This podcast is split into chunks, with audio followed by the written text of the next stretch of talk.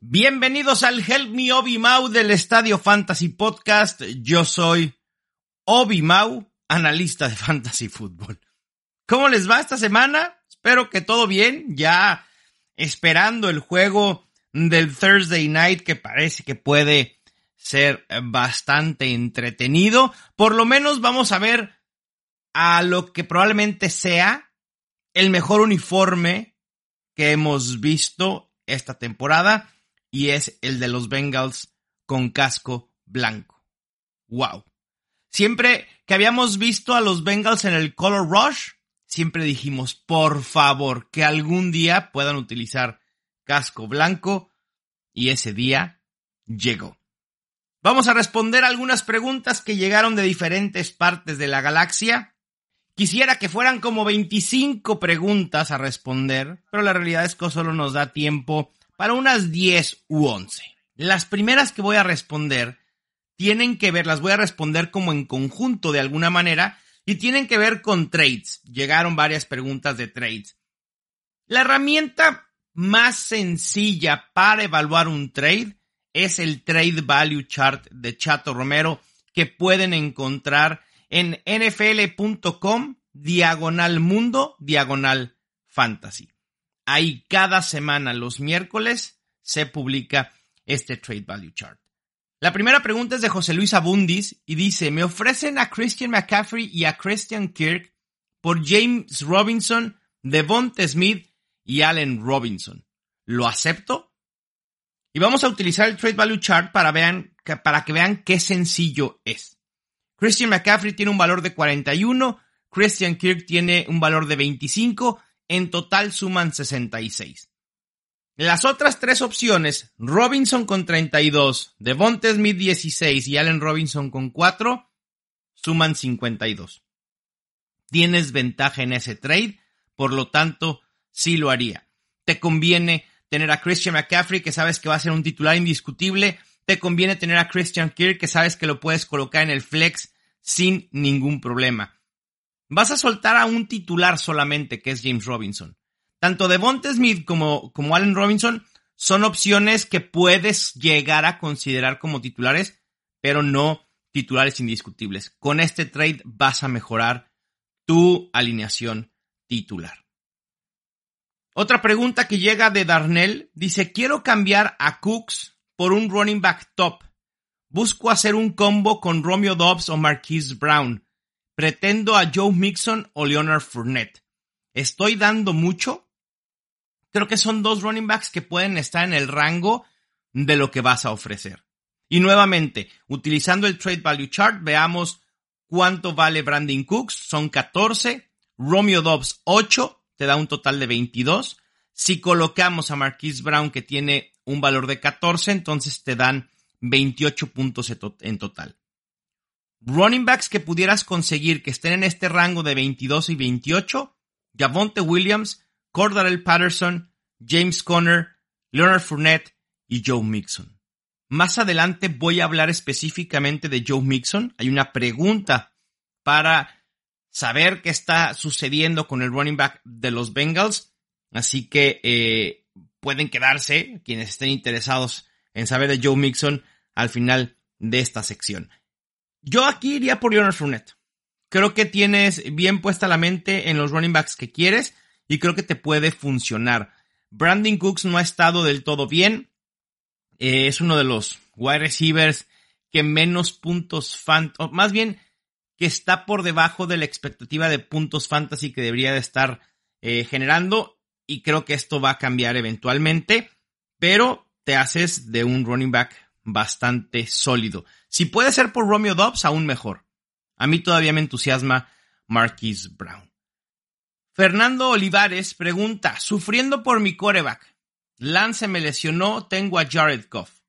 Estoy considerando ofrecer a Jonathan Taylor para conseguir un coreback que sea más titular o al menos más decente de lo que tiene y un running back con buen potencial y upside.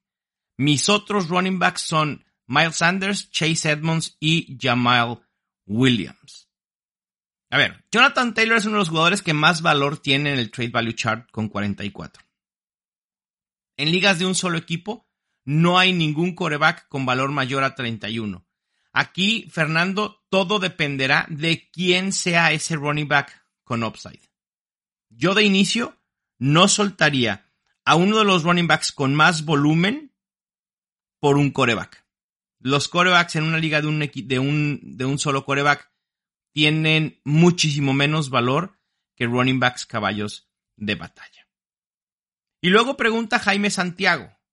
De running backs tengo, o dice tenía, a Dalvin Cook y a DeAndre Swift. Espero que todavía los tengas, solo que estén lesionados, obvio. Y pude conseguir en waivers a Alex Mattison. Pero para reemplazar a Swift, un compa me ofrece en un cambio a Jamal Williams por un wide receiver. ¿Cuál crees de estos tres sea la mejor opción a ofrecer? Y los tres a ofrecer son Mike Williams, Cortland Sutton y Chris Olave. Jamal Williams tiene un valor de 16 en el Trade Value Chart. Recuerda que Jamal Williams tendrá mucho valor ante la ausencia de DeAndre Swift, que puede ser por unas 2, 3, 4 semanas a lo mejor. Y después seguirá teniendo valor, pero no en ese mismo rango. Podrá tener valor como un running back 2 bajo, running back 3 alto que pudieras eh, colocar en el flex. Tienes buenas opciones de wide receivers titulares en CD Lamb y en Amon Russell Brown. Yo me desharía de Chris Olave. Cortland Sutton tiene un valor de 25 y Mike Williams de un valor de 21. Son valores superiores al que Chato le ha dado a Jamal Williams, así que Chris Olave con valor de 14 hace mucho más sentido. Acabamos con las preguntas sobre trade. Vamos con preguntas que tenga que ver con alineaciones titulares o con situaciones específicas de algunos equipos y jugadores. Marco pregunta, tengo una duda fuerte. Tengo a Dalvin Cook. Voy por Mattison, pero tendría que soltar a AJ Dillon, Damian Pierce y Ramondre Stevenson o me quedo con lo que tengo. A ver, si querías ir por Alex Mattison, debiste de haber ido ayer y no hoy.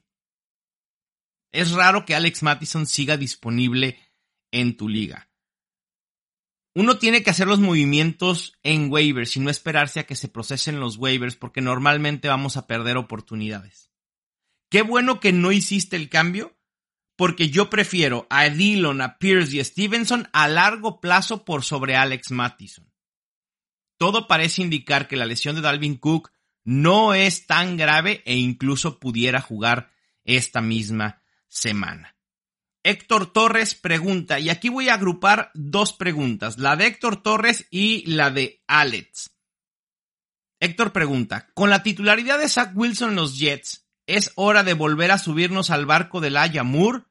¿Hay preocupación con Brice Hall?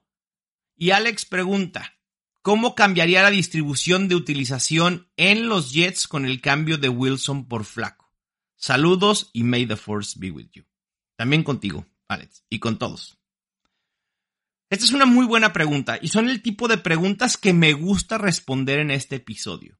Preguntas que van más sobre una situación del cual podamos hablar bastante y no solo responder X o Y en una pregunta de una alineación titular que a veces no ayuda a muchos. Creo que este tipo de preguntas ayuda a muchas más personas que nos escuchan. A ver, no creo que deba cambiar tanto el panorama en los Jets. Al final de cuentas, este es un equipo que está bien coachado, que tiene buenas armas ofensivas y que independientemente de quién sea el coreback, puede ser productivo. Obviamente, no esperemos ver a Zach Wilson soltando el brazo en el rango en el que lo ha hecho Joe Flaco. Por ahí decía en Twitter Adrián Alpanse que Joe Flaco es el coreback con más intentos de pase y eso probablemente no vaya a ser con Zach Wilson. ¿Me preocupa Brice Hall? No mucho. A ver, si esperamos que la cantidad de intentos de pase disminuya, esto quiere decir que veremos más utilización en juego terrestre y esto deberá beneficiar a Brice Hall. Mi único tema es que Joe Flaco está buscando en mucho rango, en mucho porcentaje a sus running backs por aire. Brice Hall es el tercer running back en targets. Y Zach Wilson, lo que hemos visto de Zach Wilson es que normalmente busca en menor medida a los running backs. Creo que sí puede haber una disminución en targets y recepciones para Brice Hall, pero que puede compensar con una utilización por tierra eh, mucho más activa. Así que Brice Hall me preocupa, pero hasta cierta medida, pero nada drásticamente. En el tema de los wide receivers, creo que vimos como en la semana 3 la utilización de los running backs se asentó. Como el Ayamur fue más participativo, Garrett Wilson un poco menos.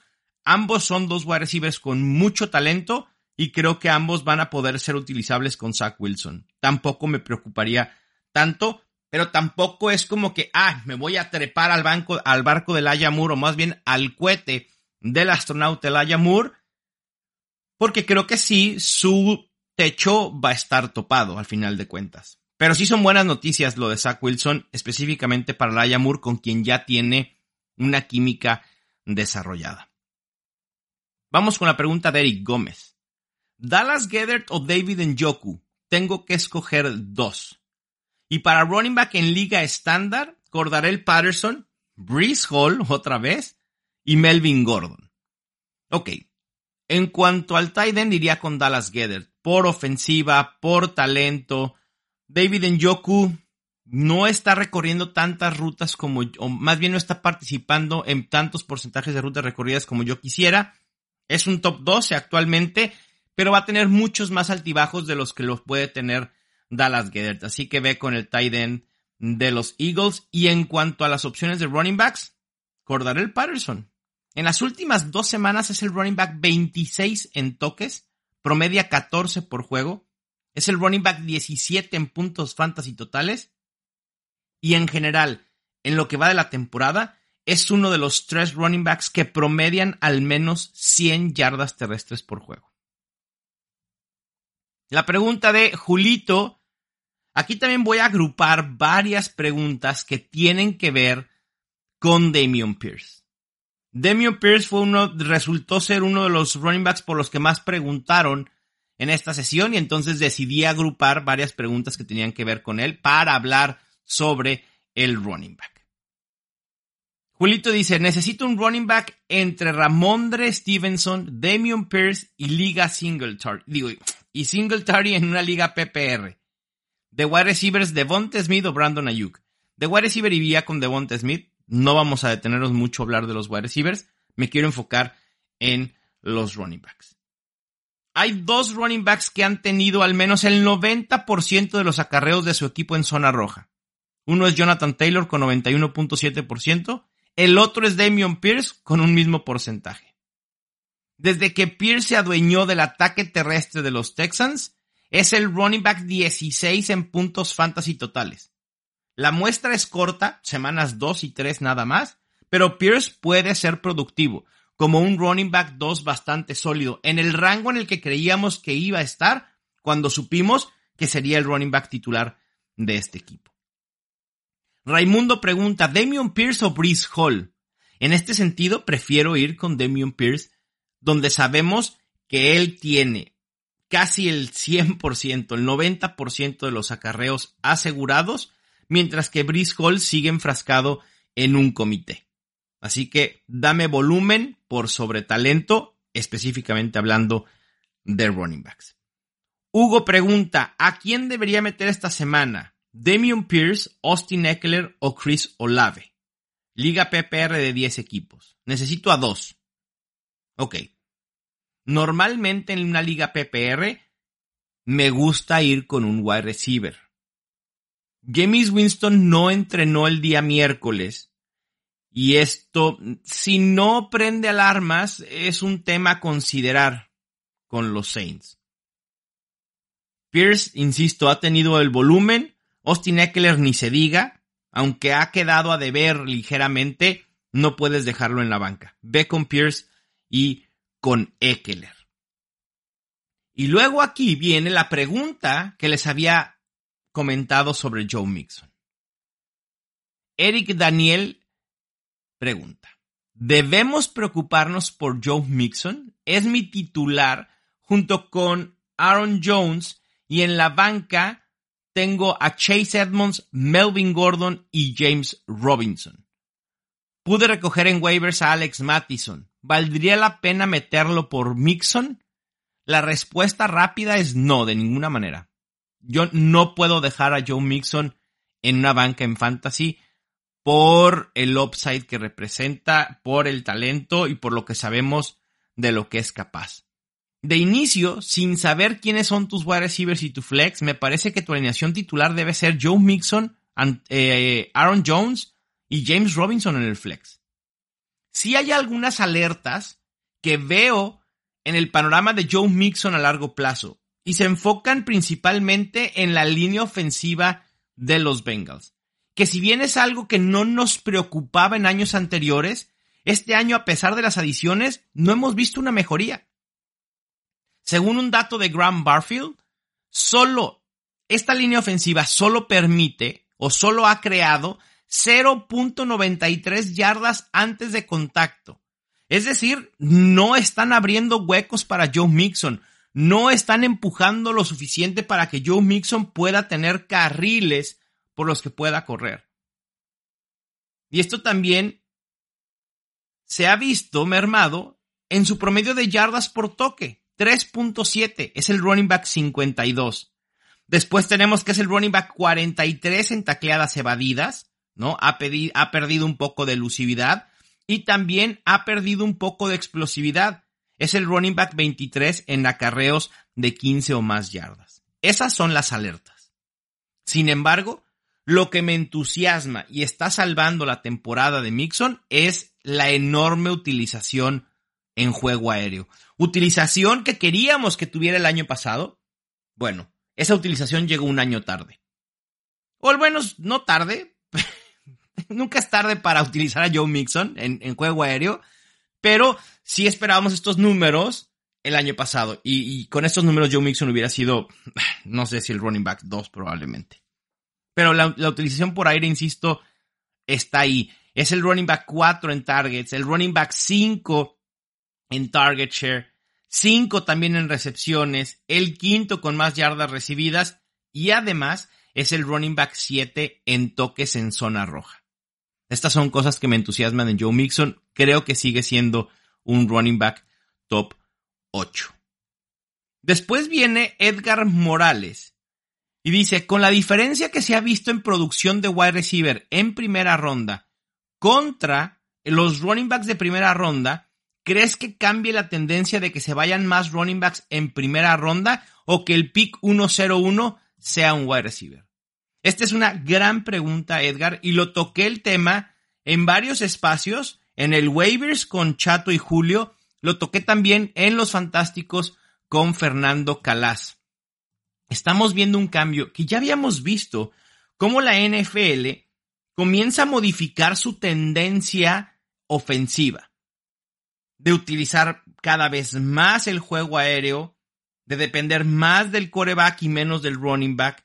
Y esto se ha traducido en una bonanza fantasy mucho mayor para wide receivers. Veamos el top 10 de jugadores sin tomar en cuenta corebacks de los jugadores más prolíficos en estas primeras tres semanas. Stephon Diggs, número uno. En el dos tenemos a Cooper Cup. En el tres tenemos a Amon Russell Brown. En el cuatro a Jalen Waddle. En el cinco a Saquon Barkley, primer running back, ¿eh? En el seis a Tyrek Hill. En el siete a Nick Chubb. En el ocho a Mark Andrews. En el nueve a Christian Kirk. En el 10 a AJ Brown. En el 11 a James Robinson. Y en el 12 a Curtis Samuel. Me fui hasta el top 12. ¿Cuántos running backs mencioné? Dos. Que son, tres, perdón. Saquon Barkley, Nick Chubb y James Robinson. ¿Cuántos tight ends? Uno. Es decir, 8 de 12 de los jugadores más prolíficos en fantasy al momento en formatos PPR son wide receivers. Por supuesto que esto que estamos viendo tiene que ser una alerta y cambiar la manera en la que drafteamos el próximo año. Por supuesto. Yo no sé si el 101 vaya a ser un wide receiver. En varias ligas en formato baseball, en varias ligas de altas apuestas, vimos cómo Justin Jefferson fue el 1-0-1. No estoy tan seguro que el 1-0-1 en 2023 vaya a ser un wide receiver, porque al final de cuentas estos running backs, caballos de batalla que sabemos que nos pueden dar 20, 25 puntos por semana, son tan escasos que se vuelven muy valiosos. Pero lo que sí creo es que vamos a ver una modificación y de que siete u ocho running backs que fueron seleccionados en primera ronda este año, vamos a ver mucho menos. Vamos a ver una cantidad mucho mayor de wide receivers siendo seleccionados en primera ronda. Vamos a ver si no me equivoco y cómo se mueve esta tendencia, pero sí lo creo. Y por último, Peñitz pregunta, ¿cuándo se tendrá certeza del partido del Sunday Night? Tengo a Kelsey en varias ligas. Ok, hay un tema el, el juego se juega en Tampa Bay, o al menos está programado para jugarse en Tampa Bay. Toda la parte de la península de la Florida está siendo amenazada por un huracán bastante fuerte que pegará entre hoy miércoles y mañana jueves. El pronóstico del clima dice que para el domingo ya no deberá haber tanto viento ni tanta afectación del huracán. El huracán se habrá ido para entonces pero hay que ver qué tantas afectaciones deja el huracán en estos días. Y creo que eso lo sabremos entre jueves y viernes. Ahorita no me preocuparía tanto. Ojalá que todos que están en la Florida y que van a ser afectados por este huracán puedan estar a salvo, que no haya eh, pérdidas de vidas. Las pérdidas materiales creo que van a ser eh, fuertes e inevitables, pero ojalá solo quede en eso. Así que pues habrá que estar al pendiente de lo que sucede en estos próximos días con el huracán llegando a la Florida. Pues no hubo pregunta de Star Wars, pero sí de clima y huracanes. Les mando un fuerte abrazo. Ah, ¿verdad? ¿Qué dijeron? Este ya se despidió sin decir los picks. Pues no, vámonos rápidamente a los picks. Para el jueves por la noche tengo a los Bengals ganándole a los Dolphins. Sí, voy a llevar la contraria pero creo que los Bengals, solo por ese uniforme, necesitan y quiero que ganen.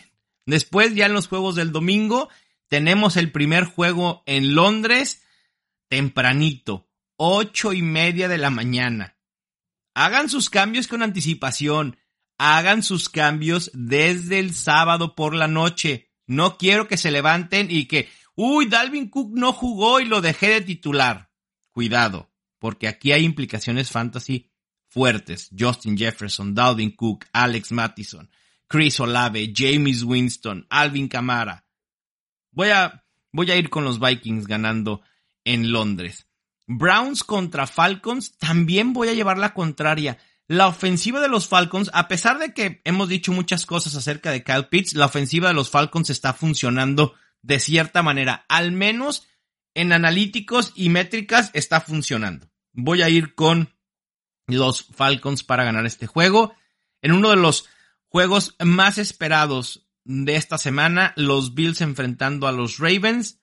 Le doy ligera ventaja a los Bills y creo que se llevan este juego. En el ATT Stadium, los Commanders visitando a los Cowboys. Voy a ir con el visitante. Me parece que ya esta racha de Cooper Rush va a acabar y, los Commanders deberán de tener eh, pues, eh, un juego no, sencillo, pero no tan, tan problemático como el de la semana 3 y Carson Wentz deberá tener un mejor performance. En el Ford Field, los Lions le ganan a los Seahawks. En el Energy Stadium tengo a los Chargers ganándole a los Texans. En un clásico de la AFC Sur, los Titans enfrentando a los Colts. En el Pick'em de NFL, nflpick'em.app, está 50 y 50. Voy a ir con los Titans. Normalmente los Titans suelen ganar en Indianapolis y luego Indianapolis nos cobra y nos gana en Nashville. Normalmente. Los Giants creo que le van a ganar a los Bears. Philadelphia Eagles le gana a los Jaguars. Por cierto, quienes quieran escucharme, voy a estar el domingo narrando el Jaguars contra Eagles. Imagínense todas las historias de fantasy que vamos a poder sacar de este juego. Voy a narrar a Jalen Hurts con su Konami Code, a AJ Brown, a Christian Kirk. Obviamente, espero, espero que despierte Travis Etienne y que los Jaguars lo puedan utilizar más. Va a ser una gozadera. Voy a estar ahí en NFL Game Pass narrando este juego junto a Mariano Sinito. Eh, tengo a los Jets ganándole a los Steelers. Otro, otro upset. ¿Por qué no? Zach Wilson haciendo su debut ganándole a Mitch Trubisky. Tengo a los Cardinals ganándole a unos ultra ineficientes Panthers. Los Packers ganándole a los Patriots. Los Raiders pegándole a los Broncos. Me cuesta mucho trabajo pensar que los Raiders van a empezar 0-4. Y por lo que hemos visto de los Broncos, de cómo han sacado los últimos dos juegos, me genera muchas dudas y creo que este juego va a ser para los Raiders. En el Sunday Night que hablábamos hace un momento, si es que se llega a jugar, esperemos que sí, tengo a los Chiefs eh, ganándole a los Buccaneers y por último en lunes por la noche los Rams pegándole a los 49ers. Ahora sí, un fuerte abrazo, suerte en sus enfrentamientos excepto si juegan contra mí. No se pierdan la previa de la semana el día de mañana. Yo soy Mauricio Gutiérrez y esto fue el Estadio Fantasy Podcast. Help me, Obi-Wan Kenobi. You're my only hope.